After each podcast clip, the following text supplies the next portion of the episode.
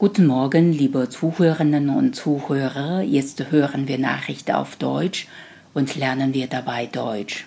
Die Sache mit dem Taschengeld. Wie viel Taschengeld sollen die Schulkinder bekommen? Eine aktuelle Umfrage hat ergeben, dass bei den meisten Eltern das Alter des Kindes über die Höhe des Taschengeldes entscheidet.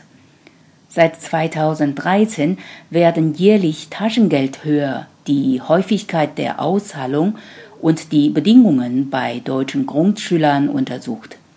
Neben dem Alter sind weitere Entscheidungsgrundlagen für die Taschengeldhöhe das Verhalten, die Schulnoten und die Klassenstufe. Die meisten Eltern halten sich an die Empfehlung von Erziehungsexperten, das Taschengeld unabhängig von Leistung und Benehmen zu vergeben. Diese Verlässlichkeit ist wichtig.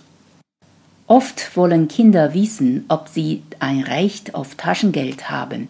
Die Antwort lautet Nein. Eltern sollen gesetzlich nicht verpflichtet, ihren Kindern Geld zu geben aber es ist sinnvoll, denn der Nachwuchs soll lernen, mit dem Geld auszukommen, Verantwortung zu tragen, eigene Entscheidungen zu treffen und unabhängiger von den Eltern zu werden. Und dann gibt es noch den Taschengeldparagraphen. Darin heißt es, dass Kinder auch ohne die Zustimmung ihrer Eltern etwas kaufen dürfen, aber nur in Taschengeldhöhe.